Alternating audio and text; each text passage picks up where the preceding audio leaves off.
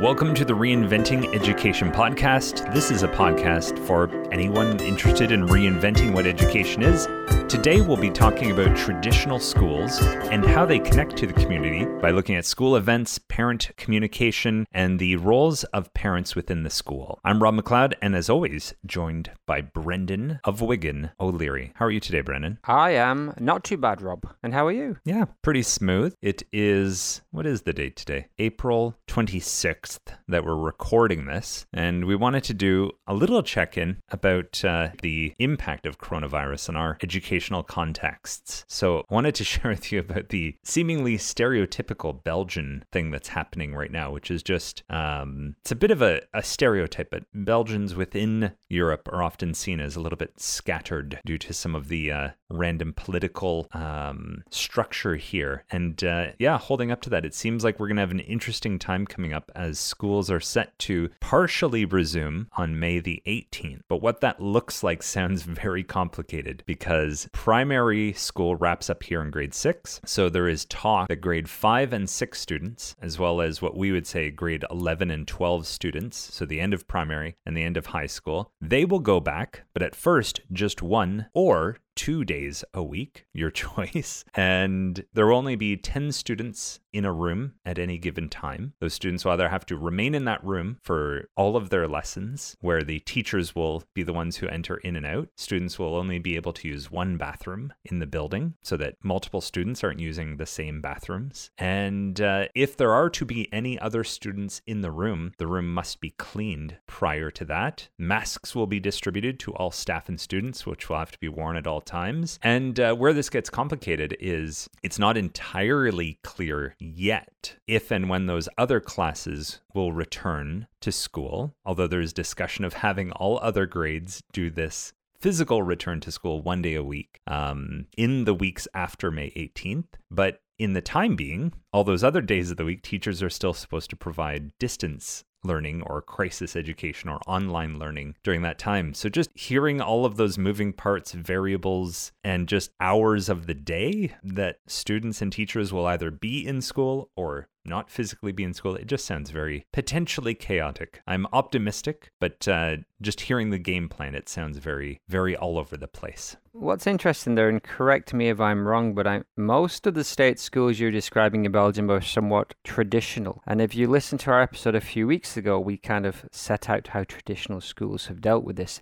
And in most cases, they've just given the students a large pile of work and they'll bring it back in. And if I turn this back to the, the Japanese state schools, they've operated in a very similar situation. But um, rather than coming towards the end of the school year, they've just started their new school year. So there's a really big incentive for Japanese state schools to go back, but there's a lot of concern. The number of cases has not really decreasing, hasn't it hasn't quite plateaued yet. And so we were supposed to go back, both state schools and private schools, as I teach in a private school, we were supposed to go back uh, after what is called Golden Week, which is a national holiday, a series of national holidays next week. They haven't officially in Osaka extended it to June the 1st, but that seems to be where they are going. So there's a good chance that we will be continuing this to June the 1st. And that takes us to within about four weeks of the end of our school year. Japanese schools will run till April with a summer break as part of their year. And so what I predict happening in the Japanese schools is that they will either ask students to come in during their summer break, which has been suggested, or they'll just give them extra homework to do throughout the summer. And this is somewhat shocking to the British, but Japanese kids generally do homework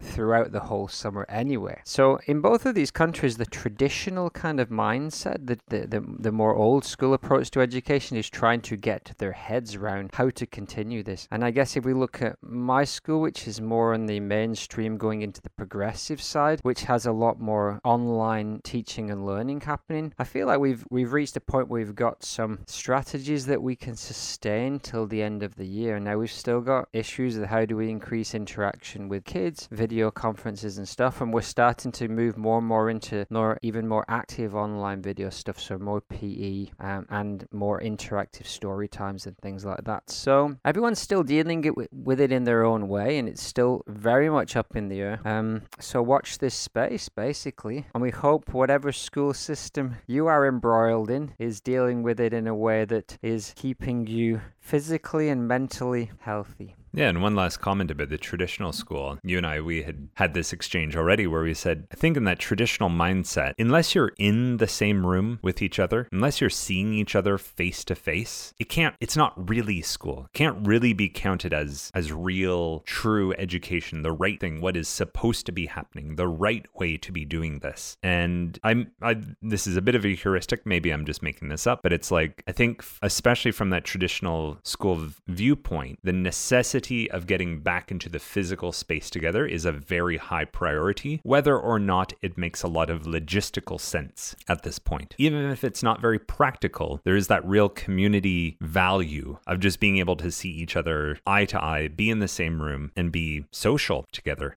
Even if that's only 10 of you at a time with masks on, that's still better to be there for that day than to go five days online compared to the one day in person, four days online kind of thing. I, I fully agree but uh, not to add too much to this discussion, I think the traditional mainstream and the progressive schools all really value being in the same room, but I think it's only the traditional school right now that doesn't seem to have really strong strategies for sustaining teaching and learning over the next few months. And so they're almost, by their own design of the system, they're forced into bringing kids back into that classroom as quickly as possible so that they can give them more work to do. Whereas I think the mainstream and progressive now, we've got some some fairly decent, from what I understand, online kind of solutions.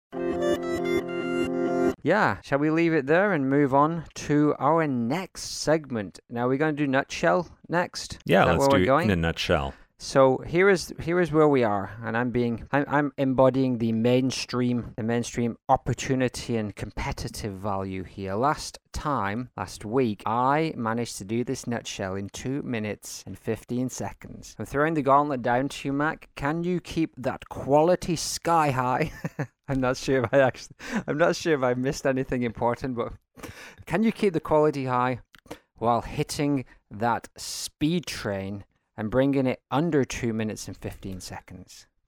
Challenge. I can almost guarantee it won't be less than 215 because you also spoke rather quickly last week. Oh, is that but... a, is that a criticism, Mac, of my? No, it's just a strategy that I noticed. It is. Um, Speaking fast is a good strategy if you want to get things done quickly.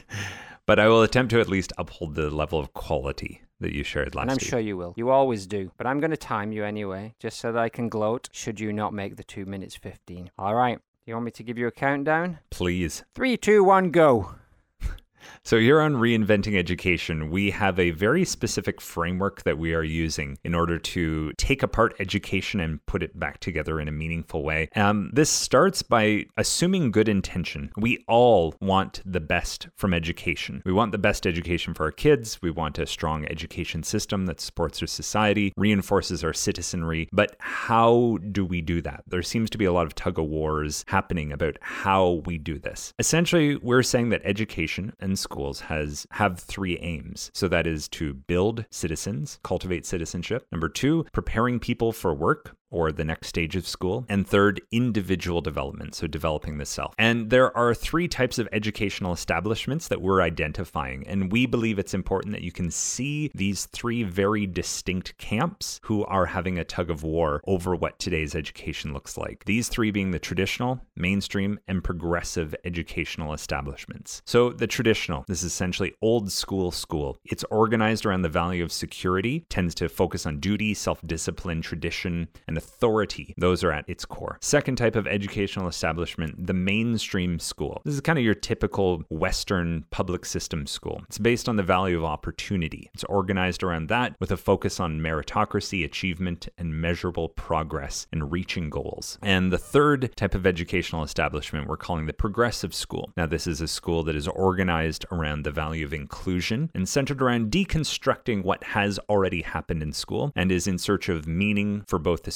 and the culture at large around the school. Now, these three value systems security, opportunity, and inclusion, which we just discussed each have their very own distinct way of being and typically see the other two as being wrong. Now, what we are saying here on Reinventing Education is that each of these value systems actually has some things that we want to keep and some things that we might be better off without. So you'll hear us referring to babies and bathwaters to make these distinctions between what we think each of these three has has right, but what they also have maybe wrong. Here, Brennan and I, we are looking at an emerging fourth value system. This is a value of integration. And essentially, the integration value seeks to look back at these three values, reflect on them, find their strengths, identify them, and then to take those, but leave behind the less helpful components of the traditional mainstream and progressive approach. And we believe that this is necessary because our living conditions in the 21st century are VUCA conditions. So V U C A, volatility, uncertainty, complexity, and ambiguity inform the world that our children will enter. So rather than bring anything new to the table, the integration value kind of seeks to be like a bit of a buffet or a tool belt, which essentially looks back at these previous three values and tries to choose what is best for itself, given the diverse needs of students today and, and for students entering this very complex world. So essentially, the integration value wants to grab whatever it can from these previous values to best suit the context that it is in. So when we talk about school or education, Bren and I here on the podcast, we use the eight aspects of education, which are informed by the quadrants from the integral approach model. And essentially, we're looking at the beliefs and responses of individuals. We're looking at the shared community and culture of the groups. We're looking at the observable actions and resources that we could actually see happening in school, and the systems and environments of how the structures are organized. All three value systems that we've mentioned, including the fourth value of integration, will have different things that we could see across these different eight aspects. Although some of the aspects may look the same, but are being done for completely different reasons due to the different value systems. So, Bren and I are kind of engaged in this active inquiry into how do we acknowledge these value systems, how they have different ideas about how to accomplish the three aims of education, and we're doing so by diving deep into these eight aspects of education. There you have it. Awkward mic drop. Very good try, my friend. You brought all the goods to the table in a nutshell. in just a smidge over two minutes and 15 seconds. Shall we move on? Sure. Before we do, before we do move on, I do want to give you a big up because that that is a huge amount of information that you managed to get into a very short amount of time. Very condensed. And if you have not been with us before, hopefully that gave you a pretty good overview of what we're talking about. We do have this this map of how to reinvent education, and I'm hoping that uh, we'll be able to set that out in more detail in an upcoming episode. But yes, as you mentioned, we have a section that you introduced a while ago, which I've grown to love, called the reverse sponsorship. Do you have one for us today, Robert McLeod? Indeed, I do. It's something that we mentioned over a year ago on the podcast, but it reemerged in a conversation between you, myself, and my good friend Lenny McLeod, no relation. And I wanted to mention a documentary that I saw last November called School Circles, um, a fantastic documentary that highlights some practices in the aspect of education of community and culture, and also a very clear example of a system that I would say is coming from the progressive approach to school that we will talk about here on the show. And uh, yes, essentially, check it out. It goes into great depth about how democratic schools in the Netherlands practice sociocracy. Check out schoolcirclesfilm.com. I can't recommend it highly enough if you want to get a glimpse at how a progressive school might organize communication and uh, decide how it organizes and operates. Sounds very cool. Um, so yeah, check that out, listeners. But what have I brought to the table? Is it another book by a dead, a dead man? You bet your life it is. What I've brought here is a book called The Conditions of Learning by Robert Gagne. I believe I'm pronouncing that correctly. And uh, you know, Rob, you know me, I'm a systems-minded kind of chap. So what possibly could be more appealing than a book called The Conditions of Learning and Theory of Instruction? Now, it sounds really dry, and it is, but also it's pretty cool.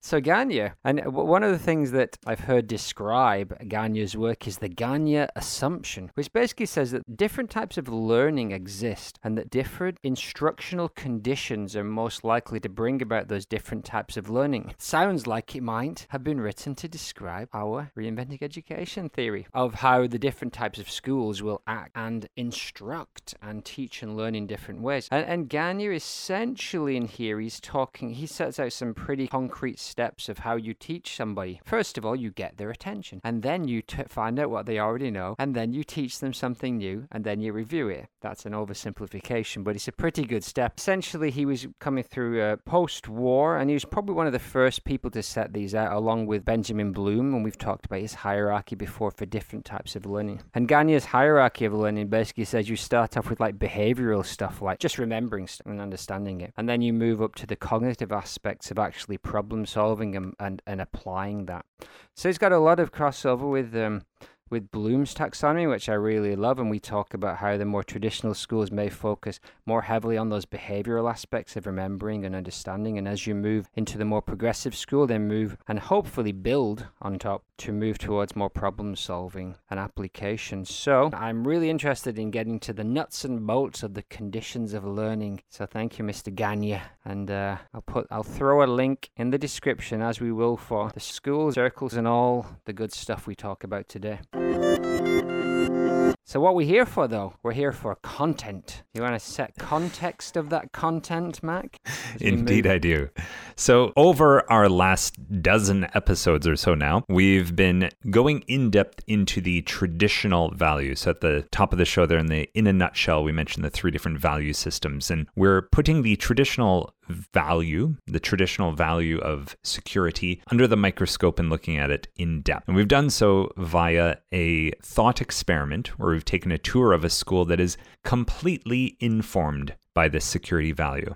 Now, in 2020, nowhere in the world will you find any school that is entirely informed by just any one of these values. There, there are going to be some kind of mix of ratio between the three values. So, the school you'll hear us describing, it may sound familiar because you will see this in some schools in 2020, um, but we're not looking at any one school in particular. This is a thought experiment school where everything is informed by security in a traditional school. And we are today possibly going to wrap up the discussion. We'll see if we actually are able to stick to our time or not. But we're going to look at school events, parent communication, the roles of parents in the school, and uh, some community outreach, how the school connects to the larger community. So, shall we get started with school events, Brendan? If we enter a traditional school, what kind of events and uh, will be happening and what do they look like? So, in a traditional school, you will see often induction or opening ceremonies. These are a, a big thing, as are graduation ceremonies. You will see the sports day. We talked about that in a previous episode. We'll have Christmas concerts, maybe an end of year play where the oldest kids might perform, or the, the dramatic club.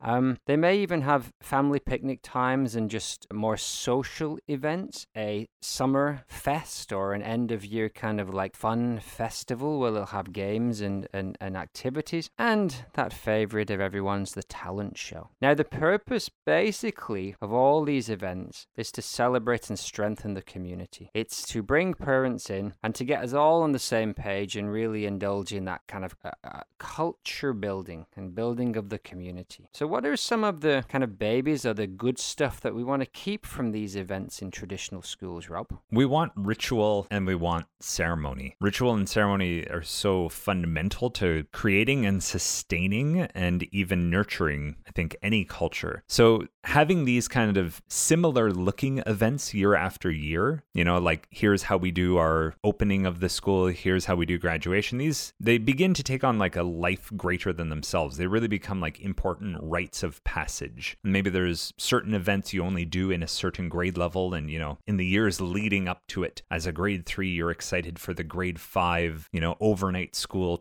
school field trip or whatever it is, that kind of thing, or your role in sports day or at the Christmas concert or in the the end of the year play. And to that point, they also add like stability and security to the year. We know when we do the Christmas concerts, it's always the first Monday of the week before, you know, Christmas holidays. Or, you know, we always know that uh, the graduation ceremony for the grade eights is the night before the last day of school. And it creates just this ongoing sense of structure year by year. And it really makes you feel like you are a part of something. There is something kind of cool knowing that, hey, even if your parents went to this school, they participated in something very similar to what you're experiencing now. And also on the social side, like just by connecting on these special days, they mean the community works better for the rest of the year. You know, at one of the schools I worked at uh, in Canada, like there was a, a school wide barbecue on like the third week of school. And, you know, parents might only see each other again at the Christmas concert and at something towards the end of the year. But it was one of those few times you had the entire school, all parents, all kids, all teachers all together. And just really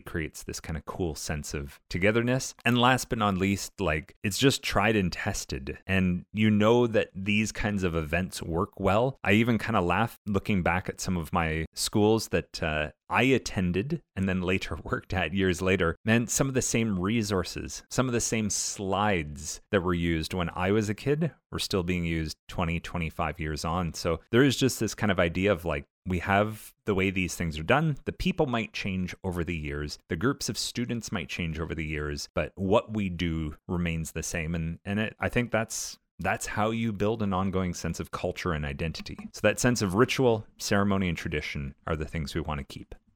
What about some bathwater? What would we like to get rid of here? Well, I think for every person that loves the tradition, there might be your more mainstream or progressive person who says, This is boring, it's outdated, it no longer has a meaning to our community, and people are just going through the motions. So, why are we just bringing people here, wasting their time, and the interactions they have are not rich and meaningful? And a progressive school, especially, would want those interactions to be meaningful. So, if you're sat in rows watching the people on the stage for an hour and then you have a brief chat and go home. It's super nice and but it's just a presentation. Is there a way to actually get more meaning into the interactions? And they might want to see a little bit more novelty to motivate and inspire people. Again, the same performance year after year, the same slides year after year. Can we can we can we put our heads together and get some kind of spark that might energize this and just bring it, you know, fresh, make it fresh is the word word that you might hear someone in a mainstream or even progressive school use just to blow the cobwebs away. And, and, and then this would actually inspire people, motivate, and bring more meaning. They also see that sometimes these big events are exclusionary. Maybe there's smaller events that are necessary to bring people in, or maybe we have to change these events to bring in uh, what maybe now a more diverse set of people that are in our community and really celebrate that diversity and richness in our community. There may maybe these traditional events don't do. Um, I think that a mainstream school in some of these events, especially like the summer fest and things like that, they might see a missed opportunity to make some cash for the school. They might they might introduce things like snack bars. They might introduce things like raffles and and, and activities to to try and get some money for the school. So they may they may say that there's a missed opportunity there. And I I think also with things like the talent show, which in a traditional school um, might not actually focus very heavily on the competitive aspect of it. They might just be to show the best people in our school performing. I think a mainstream school would want to add their edge to it. They're all about competition. They might want to say, well, can we not make this actually a little bit more like a battle of the bands or a showdown to kind of, you know, spice it up a little bit. Whereas on the other side of things, the the progressive school might say if you only ever have your very best people that maybe go for piano lessons every night of the week or or ballet, you're kind of cutting out all those people that just want to give it a try and might feel like this is not an environment where you can try these things. You'll be mocked if you go up on the stage and, and your voice isn't operatic. You may be mocked. Now, hopefully, in a healthy traditional school, that wouldn't be the case, but it's certainly I know that in some traditional schools, this idea of you not technically being very adept can sometimes uh, it can sometimes be an environment where it's okay to mock or, or or denigrate people who don't have that talent. And of course, we want to celebrate people who are talented, but we probably don't want to destroy the hopes and dreams of hearts uh, and hearts of anybody just because they don't because they can't hit three octaves above high C or whatever.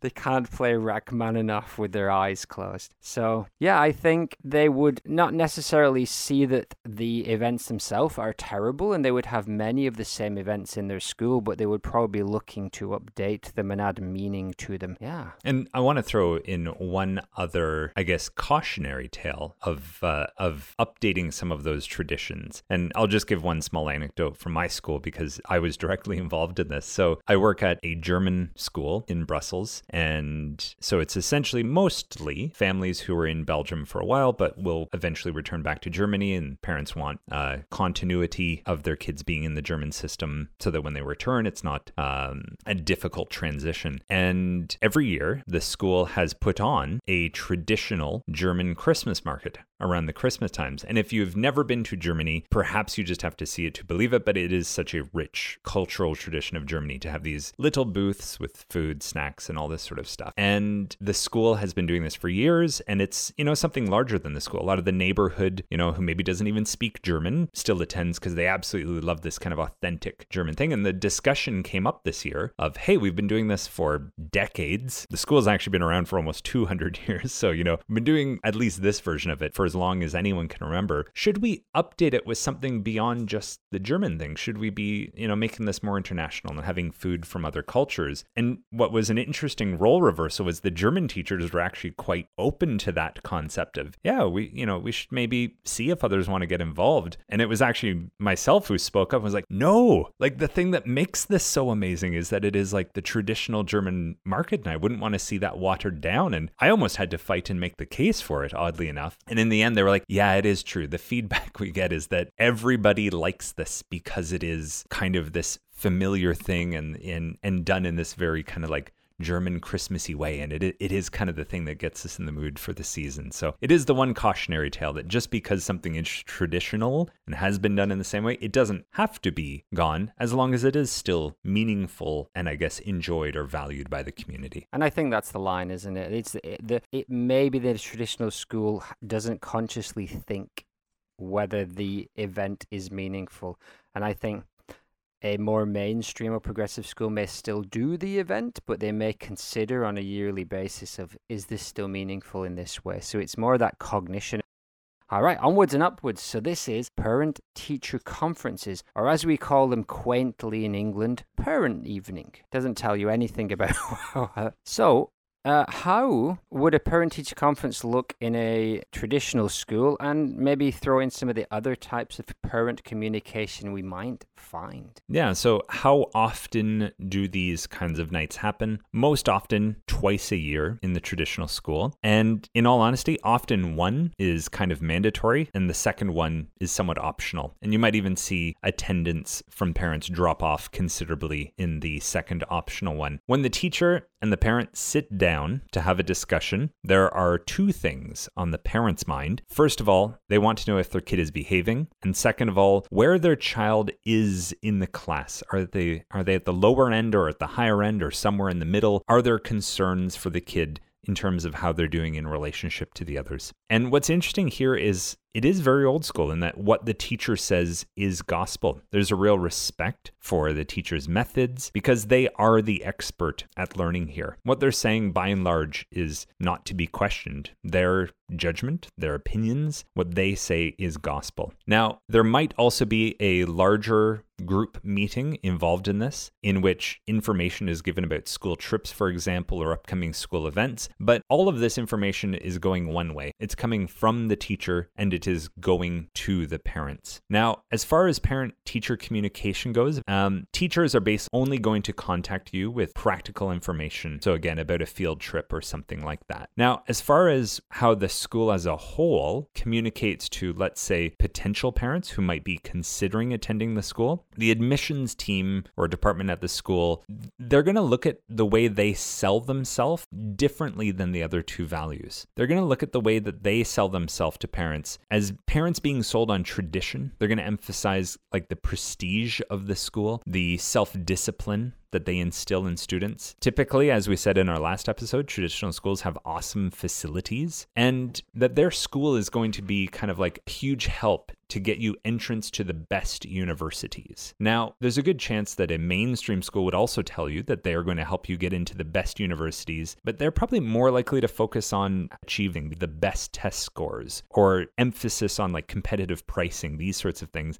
But that's not the case here in the traditional school. It's more about tradition and trust that we will our school will be able to open the doors your child needs in the next phase of their life. So babies and bathwaters here, Brennan. What good things do we want to keep from this traditional approach to parent communication? Well, one thing is that when you're sitting face to face in a parent teacher conference, the information is given to you directly, it's clear. And the teacher is a trusted authority in the traditional school. And they've spent a lot of time with your child, and so they're speaking from experience as well as authority. And so essentially, in a traditional school, you would take what they say at face value and you would take it on board as the voice of authority. If, you, if, if the teacher says your child is good, and behaving themselves. It may be that you don't need any more nuance than that. It basically means we all understand what good means, and it means your child is behaving themselves in class and you don't have anything to concern yourself. It may be, in terms of their academic work, the teacher just tells you if they can do it or if they can't do it. And again, you may get a little more information, but you probably won't, and that might be enough. If the teacher tells you your child can do it, great. If they tell you they can't do it, then they may tell you a little bit more information about why and how. Essentially, it's going to be be very simple. And as you said, it's going to be those two questions Are they behaving themselves and academically? Where are they in the class? Now, in terms of the other information, you know, again, it's good to not be bothered with a whole bunch of stuff when you don't need to be. And so these teachers will give you practical information in a timely manner. They'll tell you that this trip is upcoming. Here's a letter. Here's information about the trip or the event. If they do contact you for another reason, it may be because there's been an issue at school. But even in that case, you want to know about that issue, and the clear and timely information from the person in authority is really important. So, this is a baby. We don't want those teachers or we don't want the school to move too far away from giving clear and timely information with this kind of ex- voice of experience. It's they, they know what they're talking about. And so, yeah, basically, if you get any information from the school that tells you that there's an issue, they're essentially actually asking you to step up your duty as a parent. And again, this traditional school is very much about duty. And so, again, if you are a duty minded person and you want to raise your child, quote unquote, right, the voice of authority telling you that you need to make some changes and you need to bring more of your duty to raise your child, that would be welcomed by traditional parent. Now, what may some of the other school systems see as drawbacks or bathwaters in the way that the traditional school does its parent teacher conferences or communicates with parents. So, the idea that you'd only meet twice a year might sound terrifying actually to either the mainstream or the progressive schools. And there would be a huge concern about how little information parents are actually receiving, in particular about maybe the methods or the approaches of the teaching and learning. In the traditional school, there tends to be this slightly Wizard of Oz approach of not informing parents of all of the nuts and bolts that are going on within the school, because that actually reduces our security a little bit by removing full trust from parents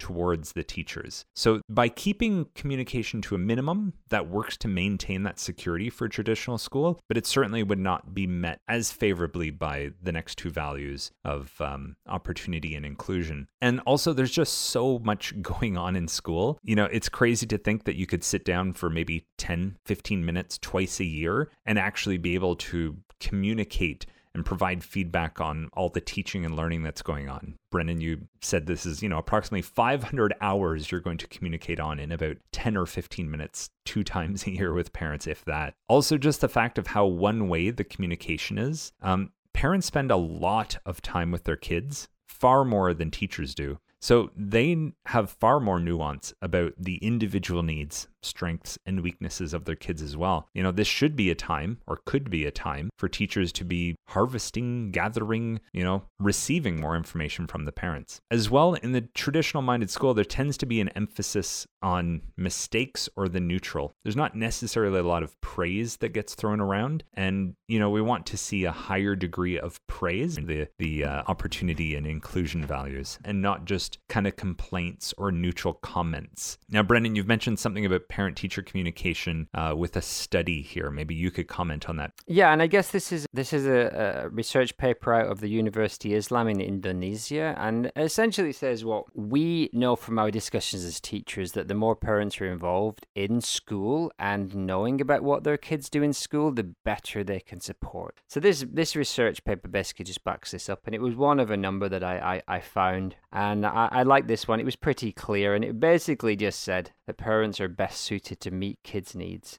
and they should be informed of progress in school and, and issues in school. And they should be listened to because not only does this help everybody to support the kid, it in- actually increases the involvement of the kid because they feel more comfortable and more motivated inside school. So, what are some of the other things that maybe the um, more opportunity mainstream schools or the progressive inclusion schools might critique about this way of informing parents? So, if a parent who has more of that opportunity value in them walks into one of these traditional parent teacher conferences, they might be a little bit caught off guard that all they're being told about is how well their kid's behaving and where they're at in terms of the others in the class. They might want to know a lot more and have a lot more details. They might want numbers, data, you know, specific information on an exact reading stage or a level in their sort of differentiated ability groupings, these sorts of things. And to track, like to compare, hey, earlier in the year, your kid was at this stage and now they're at this, and that's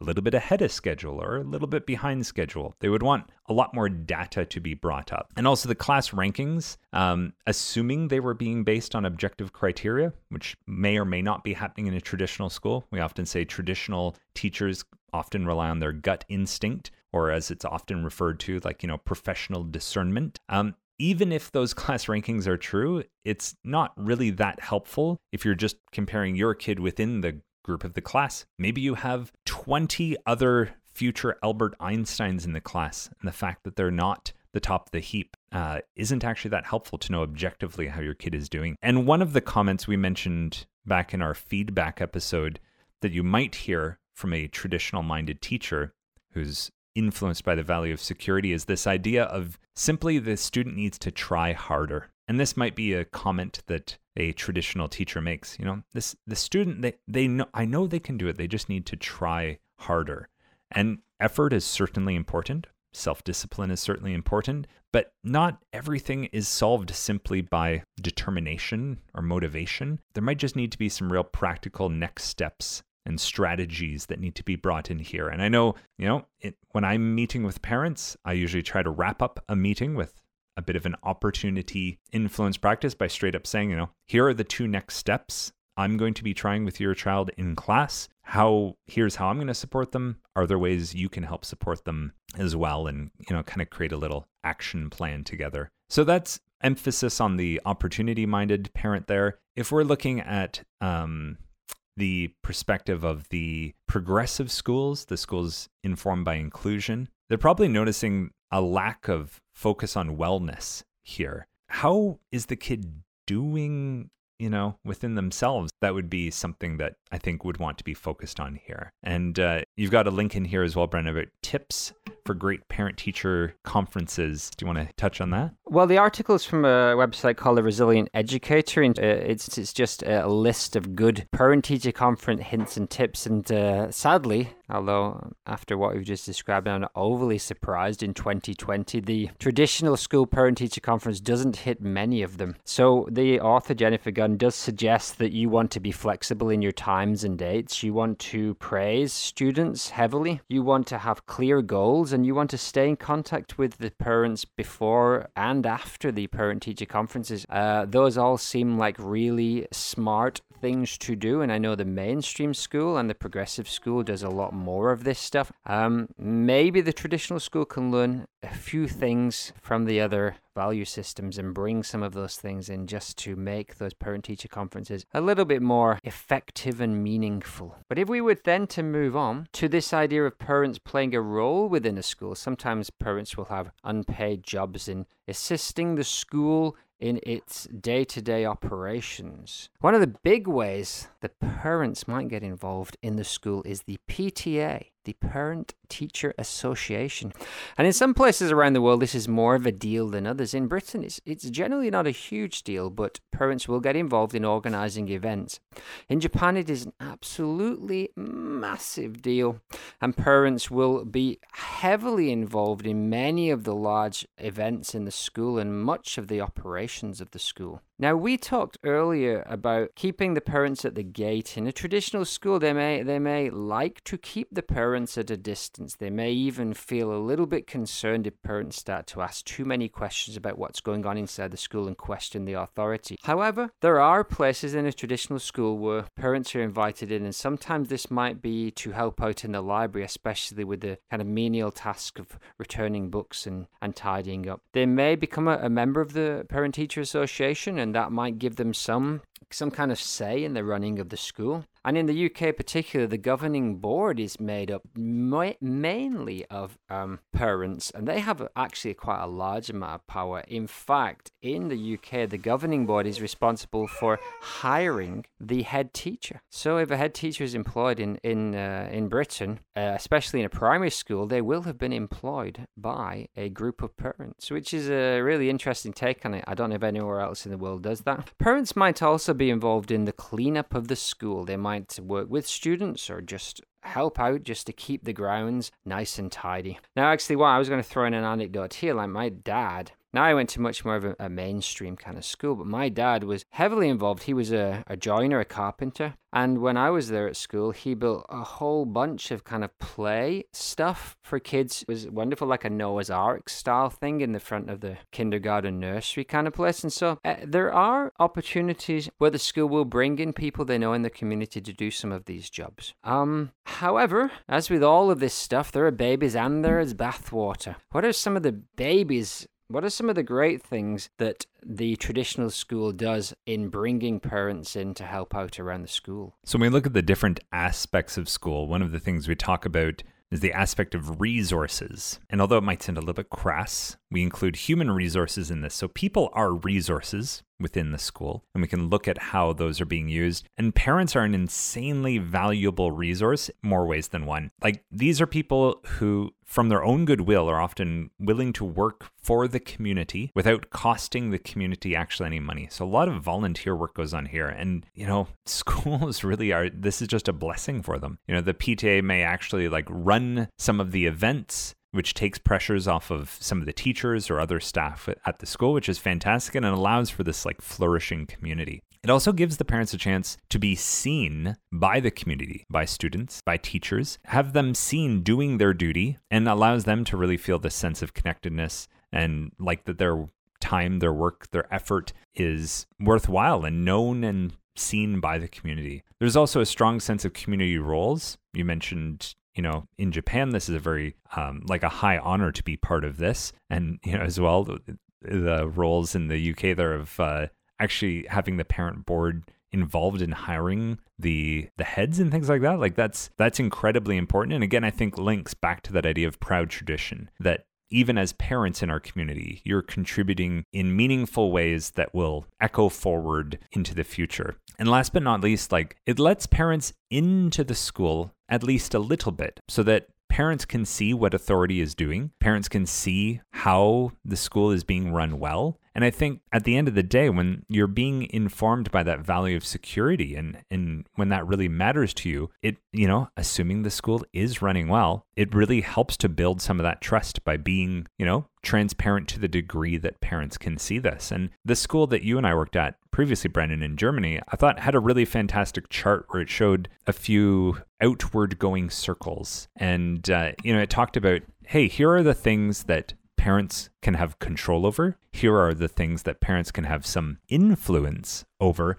And here are the things that parents do not have a say in. And this is entirely on the school. So it's sort of a sliding scale of the balance between, you know, what um, what's within the realm of control for a parent, what's within the realm of control for the school or for a teacher. And I thought it was really good to make those boundaries clear. And I think in this case, you know, the traditional school, there there is a place for parents to have some control, but I think more more or less there's a lot that maybe perhaps is out of bounds. That sense of boundaries, that's also important just for the the successful running of a school to make that clear and and have that on the table. But what about bathwaters? What about drawbacks here? Yeah, and I, I like what you're saying there about the boundaries because that seems to be moving more towards what a mainstream school would do to want to set those clear boundaries. Here, parents, you're not going to make an immediate change on the curriculum. You might have a little bit of a say on some of the teaching and learning techniques or feeding back to what you think's working, but and you have a lot of influence over the events in the school and uh, maybe even some of the facilities. So kind of know your place, but the traditional school might not actually put it in writing but they definitely have those ideas in their heads i think and i think what some of the opportunity mainstream school or the progressive inclusion school might see is that it's not a super healthy mindset to need to keep your parents at a, an arm's length just in case they know too much about what you're doing and ask too many questions. It kind of breeds this idea that we're doing something wrong or that we're not actually very secure in what we do. Whereas actually the traditional school, if they're doing it well, are very secure in what they do, but still will be questioned by people who have different value systems. And so what the progressive and mainstream schools might want is a greater interaction with the community. The mainstream school might want to use the community a little bit more and take advantage of the skills and take advantage of what the community can offer. Whereas the kind of more progressive school might just value that inclusion as they are an inclusion based kind of school. I think one of the things that the mainstream school might be looking for is do we have any specialists? I said my dad helped a little bit and he built some things for the school. I think the mainstream school will be just looking in its whole community of do we have any doctors who can come in to talk about health? Do we have any carpenters? Do we have any artists? Do we have any dancers? Do we have anybody we know in this community that we can use as a resource to build our teaching and learning? And that might run as far as them coming in running clubs, running lessons, running units.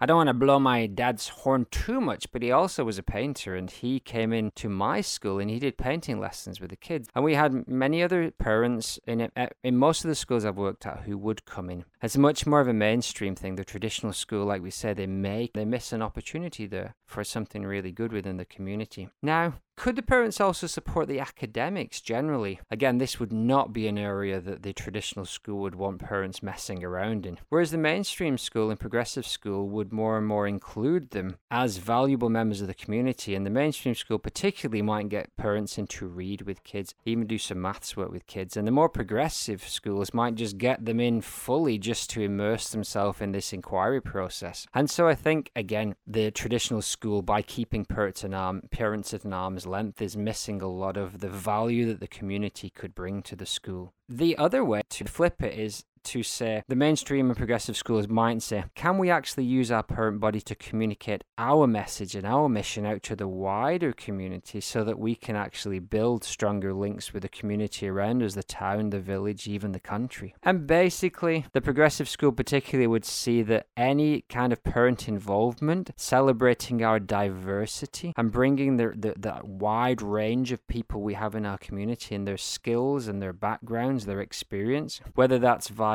um, cultural events or just having a range of people, as we said earlier, had particular skills who could come in and work with the students. Both of those values would critique the traditional school's approach of you can come in and, and pick up the garbage a little bit and you can tidy the books, but that's pretty much the extent of what we want you to be doing. Or lice checks as well. It seems in all three value systems, parents somehow are the ones who come in and do lice checks, which I find fascinating. Well, they do know lice. Believe me, as a parent, you get to know you get to know lice a lot, a lot more than you ever want to. So now moving on to community outreach in a traditional school. This is one of those interesting things, O'Leary, where there's always some kind of artificial boundary between where the school ends and begins and where the community around it ends and begins. And of course, no school is an island. It functions within a local community, but also now in a global community too. So, the traditional school would historically have had very strong links to various aspects of the local community. So, this often looked like the police coming in to do talks about being good citizens or doing bike training, road safety, having the fire department in to talk about fire safety, and perhaps having local doctors or physicians come in to do actual yearly health checks that might even be required by the school um, or maybe to come in and talk about healthy eating. Sometimes local artists will come in, but the schools themselves are run by local education authorities or school boards. And you may see students interacting, you know, once or twice a year with very specific events. So maybe they go out and do some Christmas carol singing at the retirement home in the area or, you know, do some litter pickups on Earth Day or something like that. But it's sort of the sense of duty of like, you should do this. This is something we, the young kids, do in our community. Now, in terms of like the global community, we might see something like pen pals. So, where students are, you know, teamed up with a classroom with another school somewhere around the world, or there might be some kind of link with a sister school. But I would say that's kind of one of the few areas where you would see an actual global connection within a traditional school. So, Lear, if we're looking at babies and bathwaters here, what are some of the good things we want to keep from this? So the traditional school, you know, obviously is very community minded, but often on a on a local in a local way. So what this kind of does, this community outreach acknowledges that we're part of a, a, larger community outside of the school, and that kind of adds security to what we do. We're not in this alone. There are people out there that support us, and they're part of our network. They're part of the people that we we live with and we respect, and we have duties towards, and they have duties towards us. Now, the people that we invite in, they're always respected members of the community. They provide practical knowledge or common sense on important aspects aspects of the local environment and the local community, including health and safety. So, those school connections to boards or local authorities in Britain, in theory, they mean that the governmental oversight's adding another layer of authority and therefore adding more trust to the system. It is another way for them to show that they're part of a larger community and therefore adding security to what they do. And having the students going outwards into the world to kind of do their own duty, that does build that sense of responsibility and that sense of duty and giving something back to the community. So if they are working with the older people in the retirement home or if they are working to collect litter, then they are giving something back and they are showing that they're becoming responsible citizens, which is after all one of the main functions of the traditional school. So there's some good stuff, of course, in the way that the traditional school interacts with the wider community. But as with all of these things, there's some bathwaters. So what are this what are some of the things that might actually be a drawback? Well, one of the issues is just the small scale of engagement with the community. Like, really, the world around the school has a lot more to offer than just bringing in people for like a health and safety kind of talk. So, in the progressive school, we might want like more genuine and like meaningful two way conversations with the community as opposed to just sort of having a guest lecturer come in as we'd see more in the traditional school. As well as in mainstream school, we also want to like leverage the community. Like, there's a lot of parents out there who are great resources that could help the teaching and learning that are happening happening in the school. So the more and the better the experts, the better to bring them in. And this also sometimes means that schools actually hire local experts to come in to do some sort of like workshop or perhaps some kind of week long activity to like really benefit the students. As far as school boards in traditional schools go, they actually have very little oversight and are essentially there just to make sure that schools are funded and that they're running and that they don't have any major issues. So in no way are they really there to serve like the bettering of education, which might be the emphasis from a school board in the mainstream schools or even in the progressive schools. And they would want criteria and they would want sort of like a meaningful relationship and interaction between these two parties, as opposed to just kind of an authority in the traditional school to make sure that things are still going as they should be and still moving. Of course, I'm not saying it's a bathwater that students do Christmas carol singing or you know environmental tidy up. That's all good stuff. But again, I think from either of the other two values, the opportunity or the inclusion values, I think we would just want to see the scale of that expanded because you know these things we mentioned are nice for the community, but I think we would want to see like like more meaningful and possibly like reoccurring or longer term projects that require more interaction and possibly longer term planning than just kind of these one off events. And I, yeah, I, guess essentially you want to see students stepping out of the school and finding some kind of meaningful role within the community that's genuinely giving back beyond just kind of a one off activity. Now, Larry, you mentioned the Hart ladder of interaction. I love the diagram, and let's make sure we put a link to that in this episode description. Do you want to just walk us up that ladder in? Yeah, so this is definitely something that is much more applicable as you move towards the progressive school with students taking a lot of initiative and action and ownership of their learning. But when we're talking about students participating in activities like Christmas carols, and of course, those are good, they're fun, they're, they are meaningful in a, in a sense, of course, but are they, do they have the deep level of meaning that builds the actual skills of the students that they can take forward?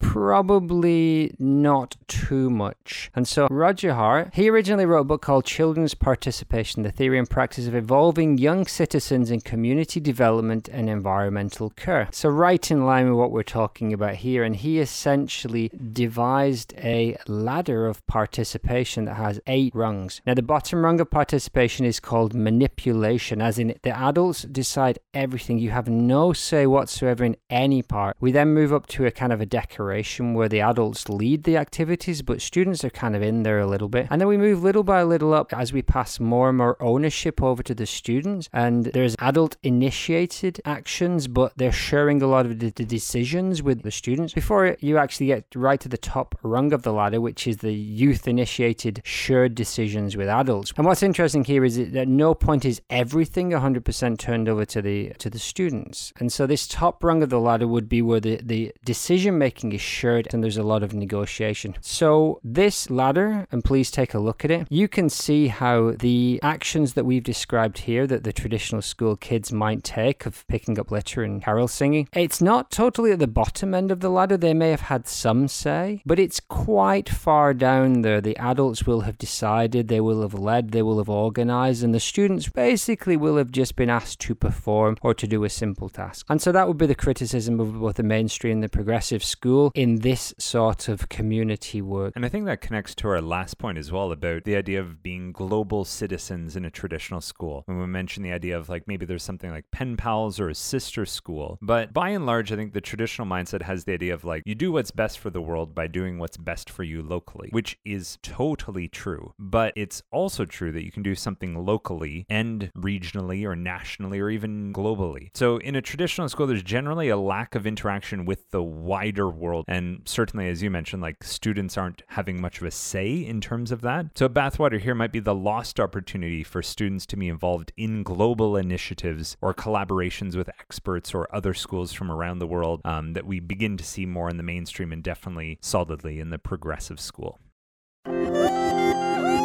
So we did it, Rob. After many, many episodes, we visited a virtual traditional school. We analyzed it in depth. And I think we now know more about the traditional school than anyone in the entire history of the world. I fully agree with that. Where do we go? What do we do next, Rob? Well, we go back to the drawing board and we do the exact same thing with the opportunity school and the inclusion school, the mainstream and progressive schools and we look at them in depth so that we can set these three beside each other and look at them. But in terms of what we do in the short term, you and I have a birthday to celebrate, or perhaps rather an anniversary. Woo! Who would have thought Which it? is two full human Earth years of the Reinventing Education podcast Wow. and a 50th episode on the way. Unbelievable. I'm proud and happy to have done this stuff with you, McLeod. I remember it was two years ago, roughly about now, that you and I walked up the Grosse Feldberg mountain in the Taunus Hills north of Frankfurt, Germany. And I think we acknowledged, hey,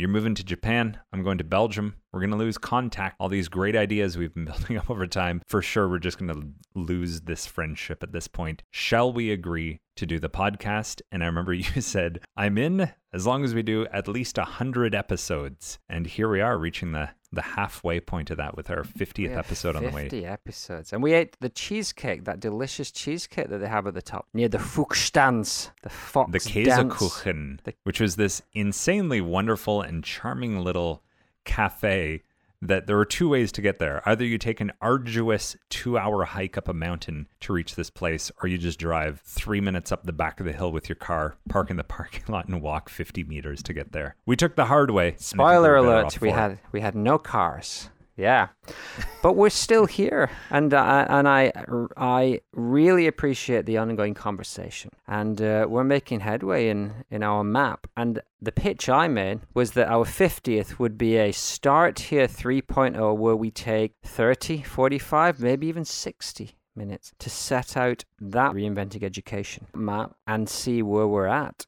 and how we think we would go about reinventing education. Does that sound like something that we'd both be up for in the next episode? No, let's do something different. Okay, fine. you may have yes, said no. I'm in. And I have to do it by myself. But don't worry, I'm going solo. Yes, he will. He's going to do it. Hooray. All right, Mike. Much appreciate Thanks, the Brendan. conversation as always. Thanks, Rob. Take it breezy. Stay safe. All right. Thanks, Brandon. We hope this episode has been interesting. If you want to connect, we're on Twitter. We're kind of building a community there Feel free to pass this episode on to others who give a damn about what's going on in education. From Brendan and myself, attention is a valuable thing these days. Thanks for having some of yours on what we're saying.